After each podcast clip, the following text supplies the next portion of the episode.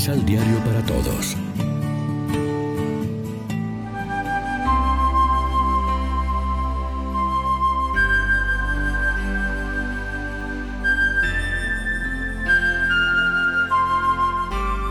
Primera lectura. Pon a Urias en el sitio más peligroso para que lo maten. Del segundo libro de Samuel.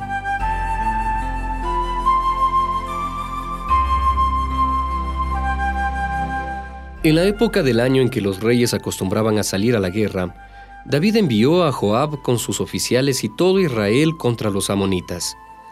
Los derrotaron y pusieron sitio a Rabá. David se había quedado en Jerusalén. Un día, al atardecer, se levantó de dormir y se puso a pasear por la terraza del palacio. Desde ahí vio a una mujer que se estaba bañando. Era una mujer muy hermosa. David mandó preguntar quién era aquella mujer y le dijeron, es Betsabé, hija de Eliam, esposa de Urías, elitita. David mandó unos criados a buscarla. Se la trajeron a su casa y durmió con ella. La mujer quedó embarazada y le mandó decir a David, Estoy encinta. Entonces David le envió un mensaje a Joab, Haz que venga Urías elitita. Joab cumplió la orden y cuando Urías se presentó a David, el rey le preguntó por Joab, por el ejército y por el estado de la guerra. Luego le dijo, Ve a descansar a tu casa en compañía de tu esposa. Salió Urías del palacio de David y éste le mandó un regalo. Pero Urías se quedó a dormir junto a la puerta del palacio del rey, con los demás servidores de su señor, y no fue a su casa. Le avisaron a David, Urías no fue a su casa. Al día siguiente, David lo convidó a comer con él y lo hizo beber hasta embriagarse. Ya tarde salió Urías y se volvió a quedar dormido con los servidores de su señor y no fue a su casa. A la mañana siguiente escribió David a Joab una carta que se la envió con Urías.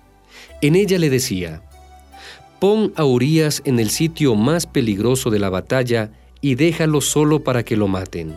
Joab, que estaba sitiando la ciudad, puso a Urías frente a los defensores más aguerridos. Los sitiados hicieron una salida contra Joab y murieron algunos del ejército de David, entre ellos Urías elitita. Palabra de Dios.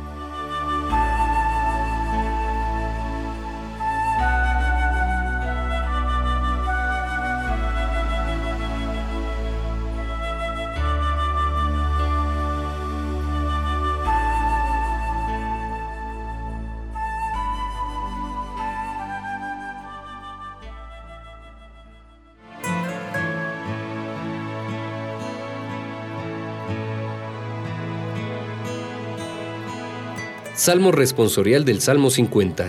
Misericordia, Señor, hemos pecado. Misericordia, Señor, hemos pecado.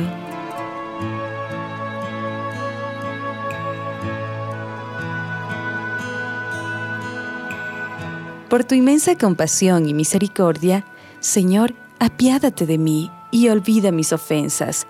Lávame bien de todos mis delitos y purifícame de mis pecados. Misericordia, Señor, hemos pecado. Puesto que reconozco mis culpas, tengo siempre presentes mis pecados.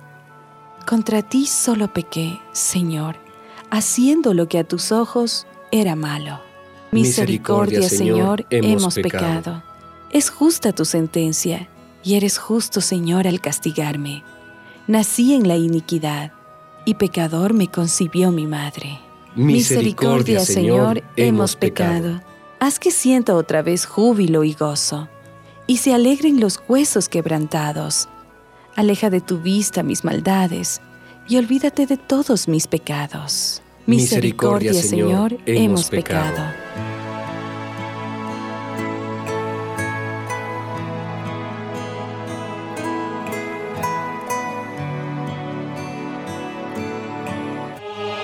Proclamación del Santo Evangelio de nuestro Señor Jesucristo según San Marcos.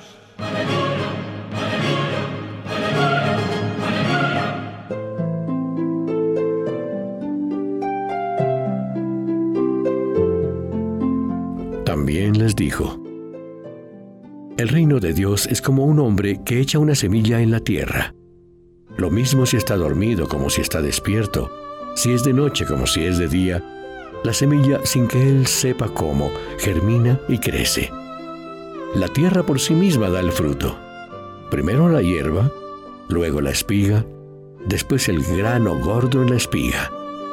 Y cuando el fruto está maduro, el hombre echa la hoz porque es el tiempo de la cosecha.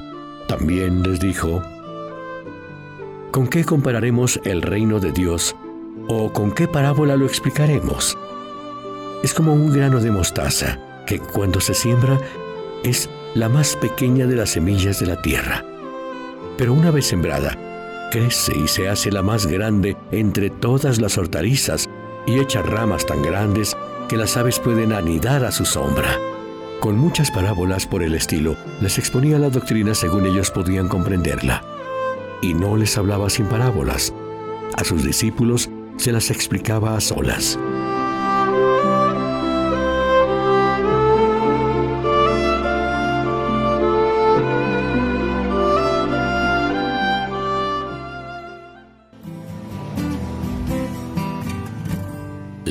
Divina Amigos y amigas, ¿qué tal? Hoy es viernes 31 de enero, la iglesia se viste de blanco para celebrar la memoria del presbítero San Juan Bosco, el patrono de la juventud, y como siempre nos alimentamos con el pan de la palabra que nos ofrece la liturgia. Otras dos parábolas tomadas de la vida del campo y de nuevo con el protagonismo de la semilla que es el reino de Dios. La primera es la de la semilla que crece sola, sin que el labrador sepa cómo. El reino de Dios, su palabra, tiene dentro una fuerza misteriosa que a pesar de los obstáculos que pueda encontrar, logra germinar y dar fruto.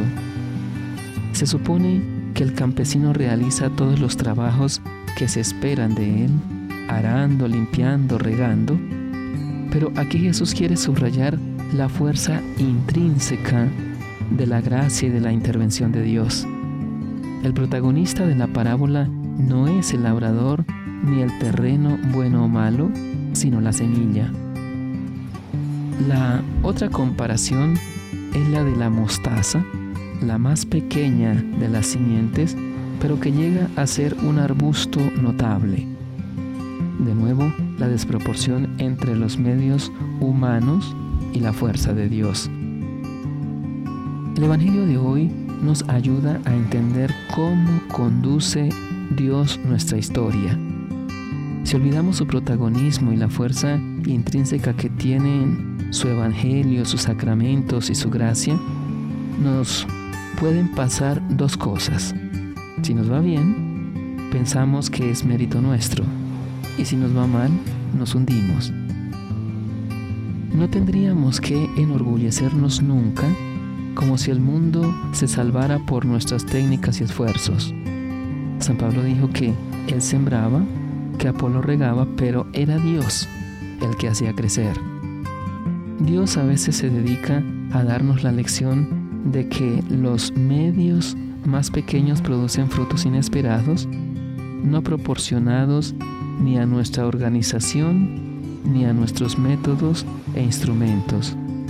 La semilla no germina porque lo digan los sabios botánicos, ni la primavera espera a que los calendarios señalen su inicio. Así, la fuerza de la palabra de Dios viene del mismo Dios, no de nuestras técnicas.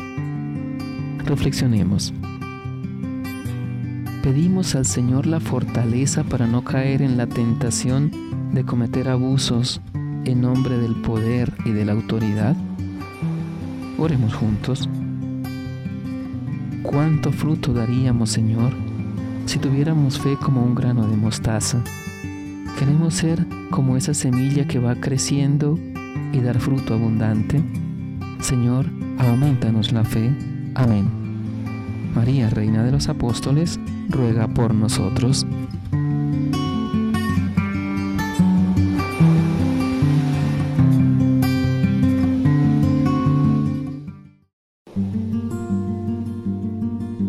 Complementa los ocho pasos de la Alexio Divina adquiriendo el emisal Pan de la Palabra en Librería San Pablo o distribuidores.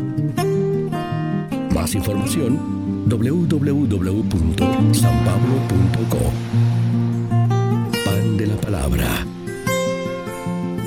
Vive la reflexión.